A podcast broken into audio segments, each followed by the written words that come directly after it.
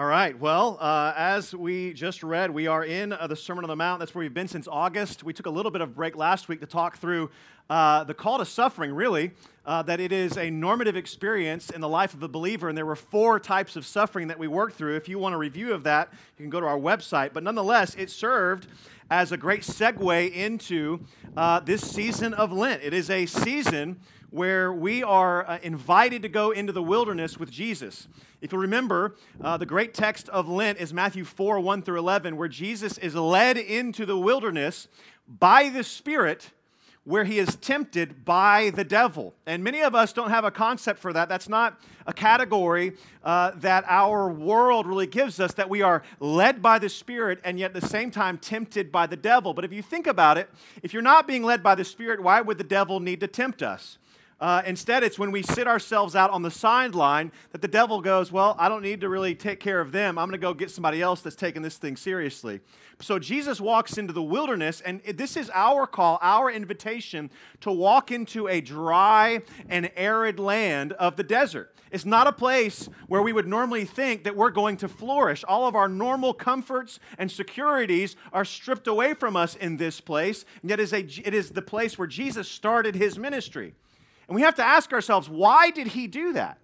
Why did he go out into the wilderness, into the desert, into a dry place, a place where no one could find him, that he was alone, and it was where the devil, he knew, led by the Spirit, that the enemy would come after him day after day for 40 days as he fasted, as he prayed, as he was with his Father. We have to ask ourselves, why would he do such a dangerous thing, such a discomforting thing? And the answer is he found something. He knew there was going to be something greater than pleasure, something greater than the comforts that he would find in his home in Nazareth or on the road with his boys that he has yet to bring in to his circle. And that something greater is intimacy with his Father. And that intimacy with his Father would ultimately lead to the defeat of the enemy, first and foremost in the wilderness. Most people would say that that's really where he started his ministry, and victory was claimed over the enemy in that place, and it was just cemented on the cross. It's in that season that we are invited out with him, we are invited again to remind ourselves of who we are. If you read through Matthew 4, what you would find is that the enemy comes after Satan. He says, if you are the Son of God. Lent is a season and a place and a time where we remind ourselves of who we are in Christ. It's also a place and a time where we remind ourselves the importance of God's Word, because the enemy would come after him, it is written, and Jesus would come after him, it is written. He would respond with the Bible. It is a place and a time when we would snuff out any idols in our lives which stand in the way of our worship. You see, in this season, it's a beautiful season of preparation. That's what the sign says out by the sign. It's a season of preparation. It's a season of repentance, of renewal, of finding our ultimate rest as we return to God with our whole hearts, reorienting our whole lives and our loves around the life and the love of Jesus. It's a season on the calendar when we are invited to self-examination, asking the Lord the question, what do I love more than you, Jesus? That's why we started with confession cloths, and although they're in disarray now, it's much like our lives. When we trust ourselves to sin, they just get out of order. It's a great example for us, but that's what this is all about, a time of repentance and returning, and specifically naming the things which stand in the way of loving God with all that we are. And so as we go into this dry and arid wilderness of Lent, we consider over the next 5 to 6 weeks these words that Kyle just wrote to us, and we're going to go slowly through Matthew 6, 25 through 34 over 6 weeks. I had a conversation yesterday. They were like, man, we should love some expositional preaching. I was like, well, get ready. We're just going to repeat ourselves again and again and again over the next 5 to 6 weeks, because we need to hear this message again and again about anxiety and about worry and about God's care for his people. We need to hear it again and again. You see, this is the reality, right? That Jesus says, therefore I tell you, do not be anxious. And he speaks that into our lives in this cultural moment, in what has been our cultural moment for the last 12 months now. If you don't remember this, we preached one Sunday of Lent last year. One. It's all we got. And then we had to not be gathering with people. Corona hit us. It's officially been a year. Corona hit us and we were scattered and we were isolated, and we've been that way for now a year. And we have heard news reports, and we have lost loved ones or friends or whomever, or we know someone that literally hundreds of thousands of people just in our own country have died from a pandemic. See, that's our cultural moment. You add on to that the racial injustices of this last year, of 2020. And if history is any guide to the future, as soon as winter breaks, we will have more of that in 2021. See, it's not just coronavirus, it's also racial injustices that has been in our country forever, literally since its inception. If not that, then social media, which is designed really just to use us as products, to weaponize our likes, our photos, our status updates, our scrolling habits. It's just weaponized against us to hold us hostage to its own product, where truth is trivialized, and where we go to covet our friend's life, wish we had it, try it ourselves, and find out that's actually not what I want at all. See, this is our cultural moment. Not just that, but also the politicization. You just write it down. That's a real word. You can trust me on that. The politicization of all the things. You heard it this week, have you not? Not only was it bad enough that we were stuck in our house with our pipes busting and no heat and no water and many people suffering and some dying, but now all of a sudden we turn the TV on and the Democrats are blaming the Republicans for being independent of the whole grid of the whole United States, and the Republicans are blaming the Democrats for using wind and solar. And you know what I think about that? Who gives a rip? We're cold and we need water. But that's where they go. They eventually and immediately start to point the finger at each other. It's not a humanitarian crisis. This is a voting crisis, and I need to establish my base. If that's not enough, we have the crisis of misinformation. We thought that personalized cable news was good for us until it turns into what it is now. This procured, personalized version of reality that turns into QAnon that incites, well, what it incites. Are you anxious? I started this way for a reason, because that's the world we've been in, and I didn't even really talk about what we went through this last week. But yet, here we are. And it's into this over-anxious heart. It's into this overly concerned and over-involved, anxious heart that Jesus tells us, do not be anxious. What is our hope in this cultural moment?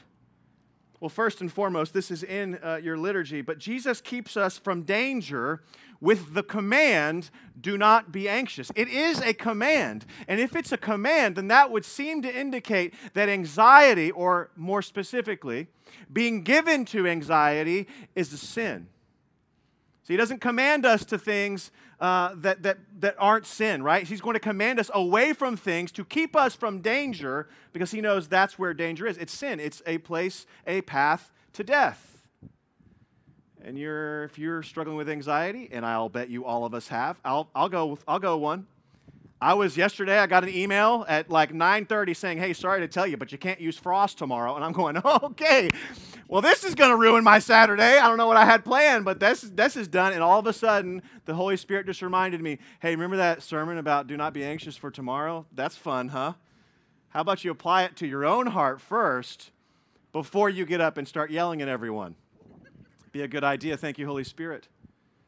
But this is where we are. It is a place where Jesus is trying to keep us from danger when he gives us the command, do not be anxious. And more importantly, again, this force of this verb is, don't give yourself to anxiety. Don't just give yourself up to anxiety. Don't trick your mind into thinking, well, I'm just an anxious person.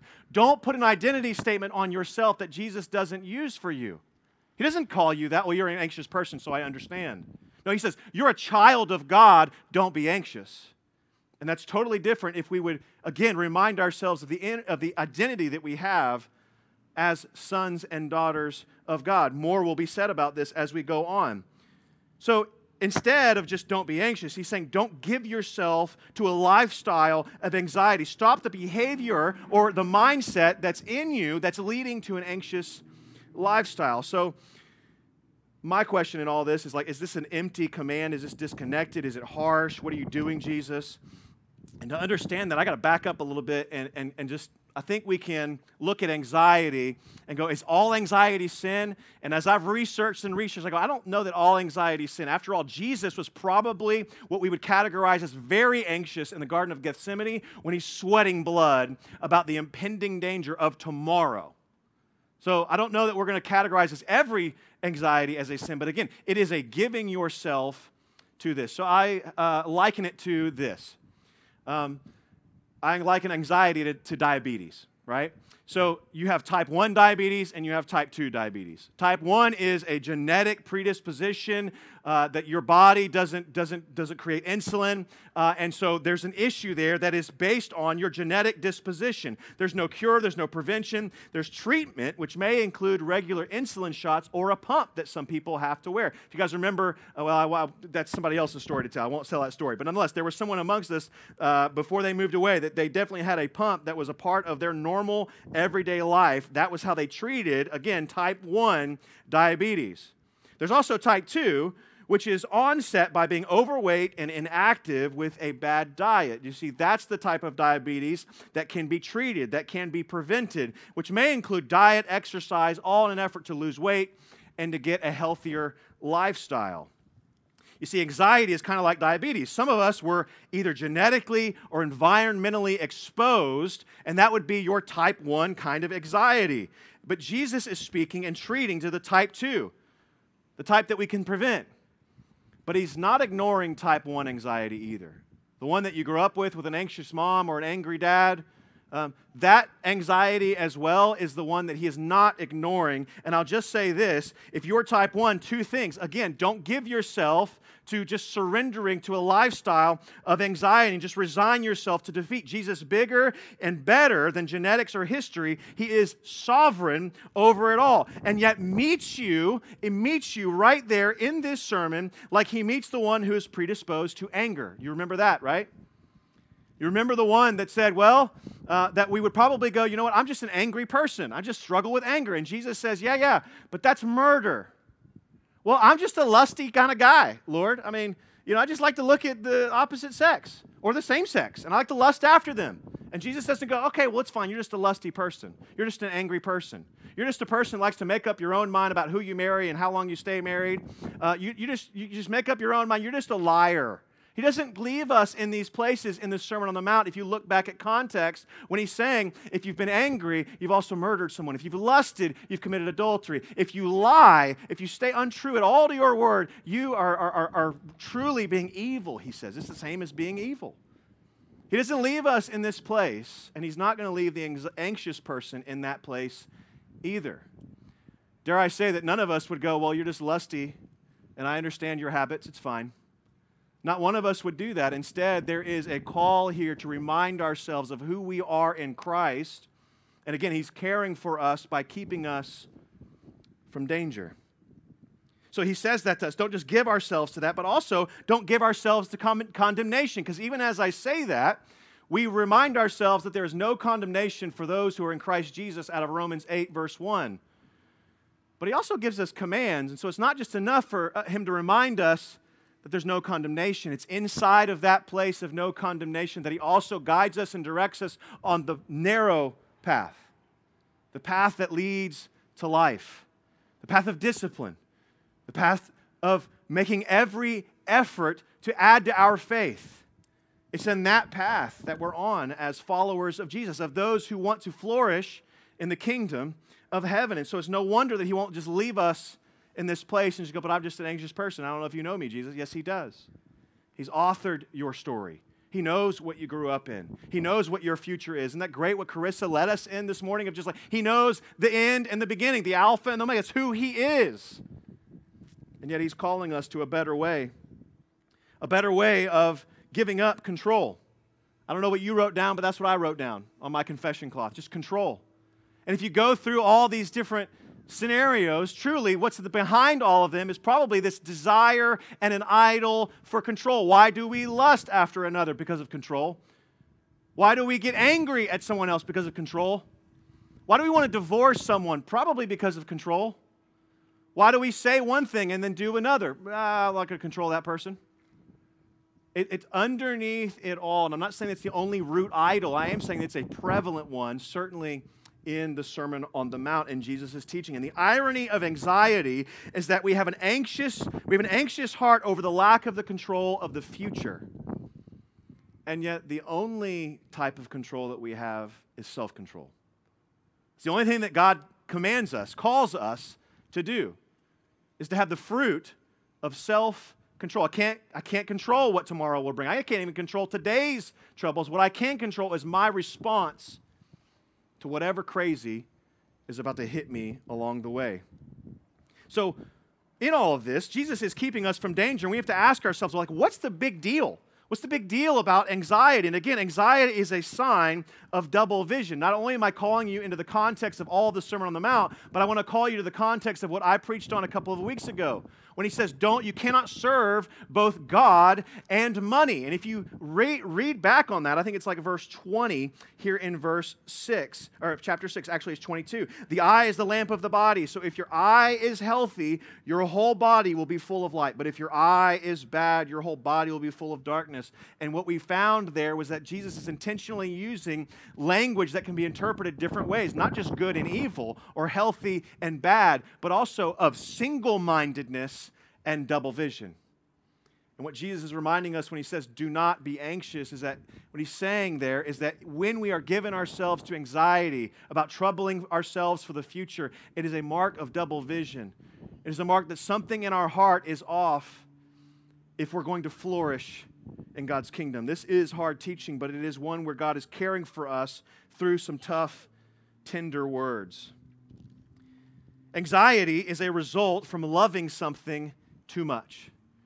I just said most of it is probably relying on or loving something, that something being control, right? So if you see this connection between serving God and money, and then he says, therefore, I tell you, do not be anxious about your life, what you will eat or what you will drink, or what you, not about your body, what you will put on. Is not life more than food and the body more than clothing? We go, what's the therefore, therefore? And he's pulling back from this teaching about single-minded discipleship after himself. And what he's calling us to do is give up this idol of control, give up the need for predictability. Give up this desire for truly being able to predict the future, because none of us can do it. We can all leave here and realize there's not one thing that we can predict, not even making it through that light that's out here, not even making it through over to the left or to the right or wherever we're headed. One moment of anxiety for me is whether or not that toilet's going to be picked up before tomorrow morning. Because if the principal shows up tomorrow and there's a toilet in her driveway, I'm never going to hear the end of it. That's the point of anxiety for me. I can't control it, but I'm going to call him and make sure I can try. Right? This is all in us, and God is calling us, man, give that lifestyle up. Trust in my provision for you, because the voice of anxiety whispers to us, you'll never have enough. Don't store up for yourselves treasures on earth. You'll never have enough, anxiety tells you. You're alone in this world. The voice of anxiety will whisper to you in the quiet moments, you'll never have enough. You're alone. You got to take care of this yourself. But friends, in Jesus, we're never alone. We have a good Father who provides for us our every need. It doesn't say he's going to give us what we want. Our every need. And Scripture after Scripture reminds us that he works all things out together for good. And the gift is not for everybody. It's for those who love him. Something special he's doing for you if you're found in Christ. All throughout Scripture, God is reminding us these things. And so what is the deal here? Jesus triples down on the command to not be anxious. And if you're an anxious person, which all of us are at times, we got to wonder, like, what is he up to? Because he says it 3 times in verse 25. He says, do not be anxious. In verse 31, do not be anxious. In 34, do not be anxious. And then in verse 32, he quadruples down and he says, if you are anxious, this is what the Gentiles are like. Now, all of us are Gentiles, most of us. There's a few of us maybe in here that are a little half Jewish, half Gentile. We'll count you. But nonetheless, most of us are Gentiles here, right? And he's not saying you're like the Gentiles and that's fine. Instead, he's using language here of insider and outsider. And he's saying it doesn't make sense to flourish in the kingdom and act like an outsider one who's been given over to anxiety. Hey, look, I know most of y'all's stories. I know most of my story, yet to be written, though, that we deal with this as a church. Especially over this last year, we deal with anxiety. We stay home. We go out. One of the others probably driven by this desire for control. But nonetheless, Jesus is tripling down, quadrupling down for us. And I have to ask myself, and I hope you're asking yourself, why? He knows the stakes. He knows that we will never have our eyes set on him. Isn't that what Kyle prayed? Man, I have my eyes set on me and my needs and not on you, on what you're providing. He knows what's at stake. He knows that as long as our minds are full of scenarios and percentages and possibilities, we will never have our eye truly on the provider. He knows that our enemy's scheme is to kill and steal and destroy. And what does anxiety do except for steal away today's joy? Today's peace, today's contentment. So, what's the cure? I'll put before you four cures as we end this morning, and hopefully it'll still be this morning when I end. Remember, Lent is a time when we reorient our lives and our loves around the love and the life of Jesus. And those who struggle with anxiety, which is all of us, Jesus is calling us to a single-minded eye, not double vision on what I can do and on what he's going to do, but truly on him and him alone as we consider the birds, consider the flowers of the field. That's what he's calling us to do, to consider these things, but not gaze on every moment. Instead, consider and let it be a reflection of how God continues to provide for us. There will be more on that next week. But he's calling us to go far beyond storing up our own material goods, our own bottled water, our own energy. He's calling us far beyond all those types of things in the midst of the week that we just had. And instead, he is calling us to give up things like comfort and relief and status and significance and acceptance and power and especially control as we think about anxiety, especially during Lent. So the first thing we got to do as an anxious people is simply name that which is warring against our soul. And that's why we have and why we had these confession cloths, which is something special we only do once a year. We'll see this. Again, anxiety robs you of today's joy by looking at tomorrow's trouble. And we lived through that this week. We lived through that. Many of us had busted pipes. Will the plumber come tomorrow? Will he come today? And when am I going to get water back on? And am I going to have enough water and enough firewood? And is my heater going to kick back on? Or when it does all thaw out, what kind of craziness is going to spray out of my ceiling like you see on the news? What's going to happen? What will be my lot? And we can rid ourselves and riddle ourselves again and again and again of all these uncertainties. And what God is calling us to do is to remember. Remember four things, right? Remember that God cares about life. If we read this verse again, it says at the end, is not life more than food and the body more than clothing? Though we can spin ourselves into a dizziness trying to provide for ourselves basic things like food and drink and clothing, he's even saying, no, that's all fine, but God cares about life. And if he cares about life, then he's going to provide drink and food and clothing. So he cares about your life. And what he's telling us to do is to get our mind back on the author of life. That if we would get our mind on him, the author of life, the one that cares about our life, then all these other things will be taken care of. That's how he ends this section in the sermon. Seek first the kingdom and his righteousness, and all these things will be added unto you. First things first, right? Remember, God cares about your life. And then for cures, numbers 2 through 4, if you've got your Bible, flip over to Philippians 4. If you've got a Bible app, I'll give you time to Face ID that thing, click it open, because the last three cures here for the anxious heart come out of Philippians 4. If you're an anxious person, you probably got Philippians 4 on your wall. Somewhere in there. You got it in your heart. You got it on your wall to remind yourselves of these truths. And so I want to remind us of these truths as well as we end. Cures 3 through 4 are going to come out of Philippians 4, verses 4 through 7. I was really tempted to just keep going in the chapter, but I thought better of it.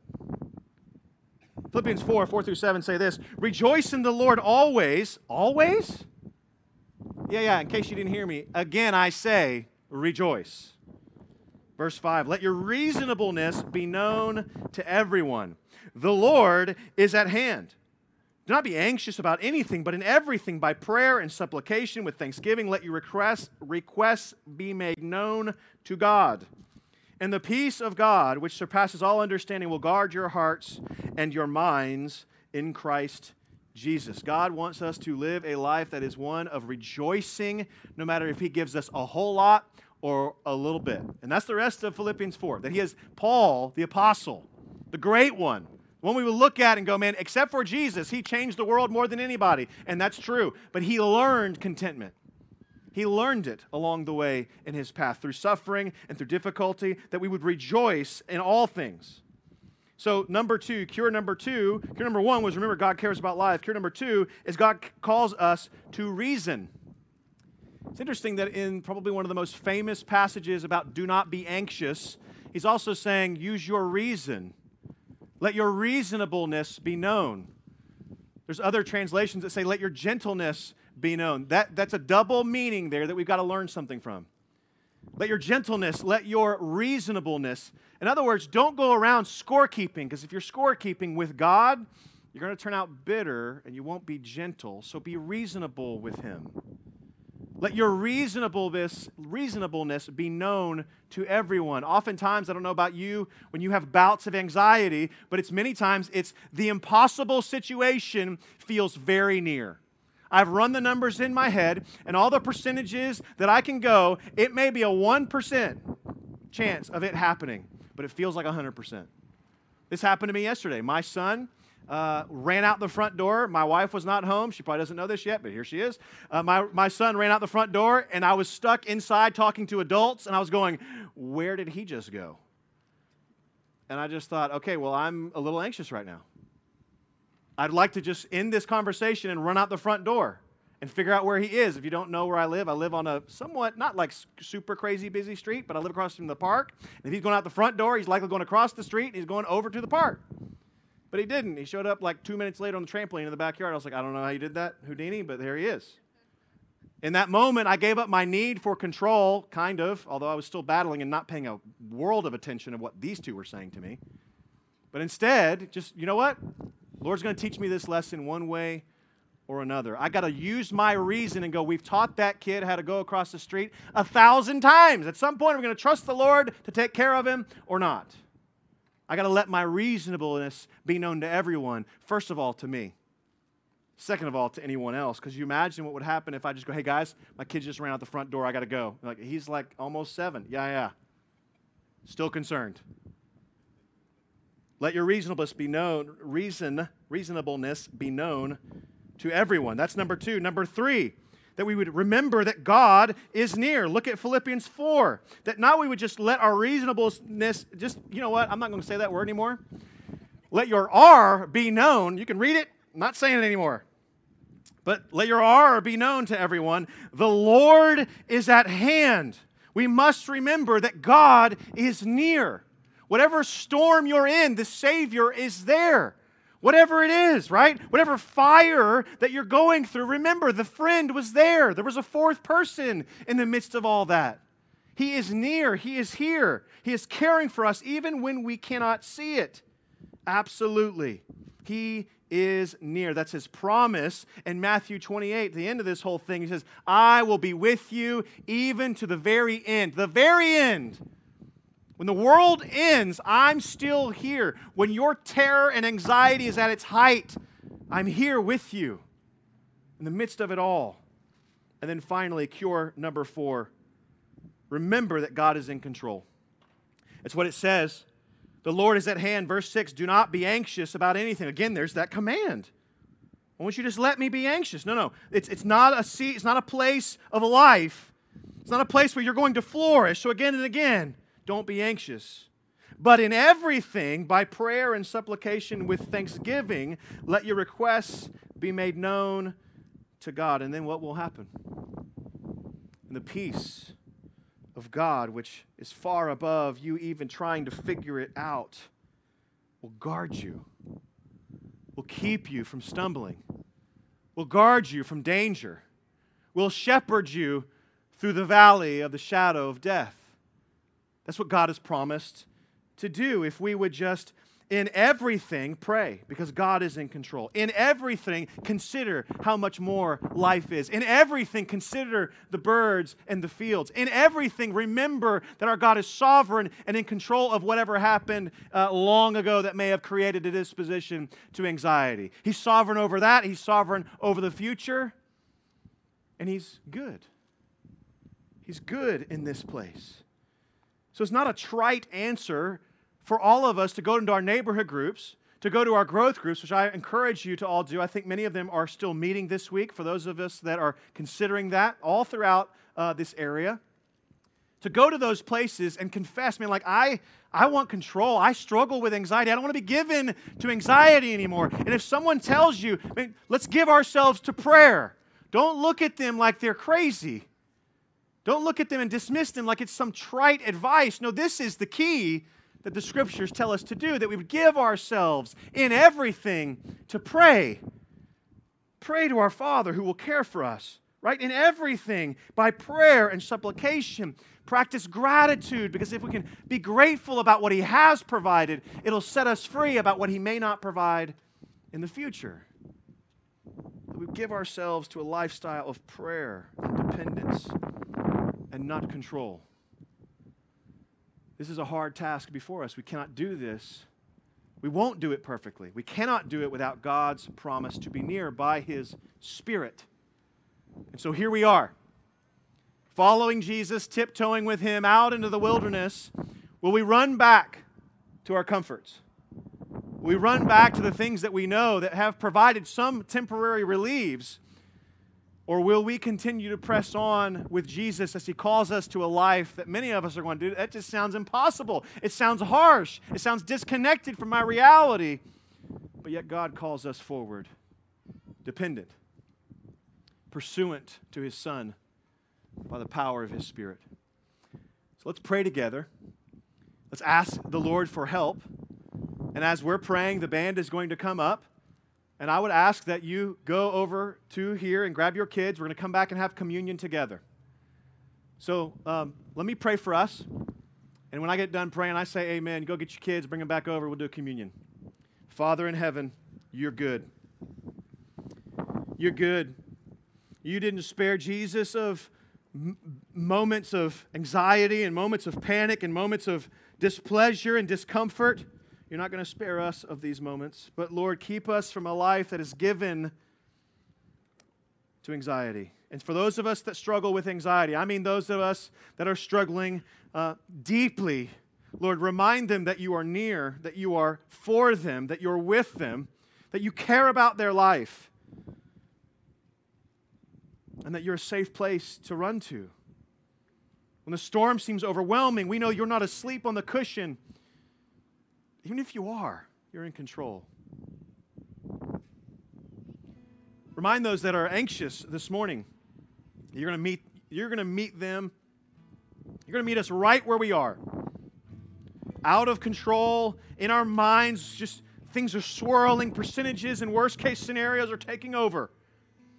Remind us of Your presence. Remind us of Your power. Remind us of Your posture, that You're here, You're for us, and You're with us. Help us, Holy Spirit, convict us where necessary, comfort us, counsel us in the days ahead. Be with us now as we celebrate through song and through sacrament. In Jesus' name.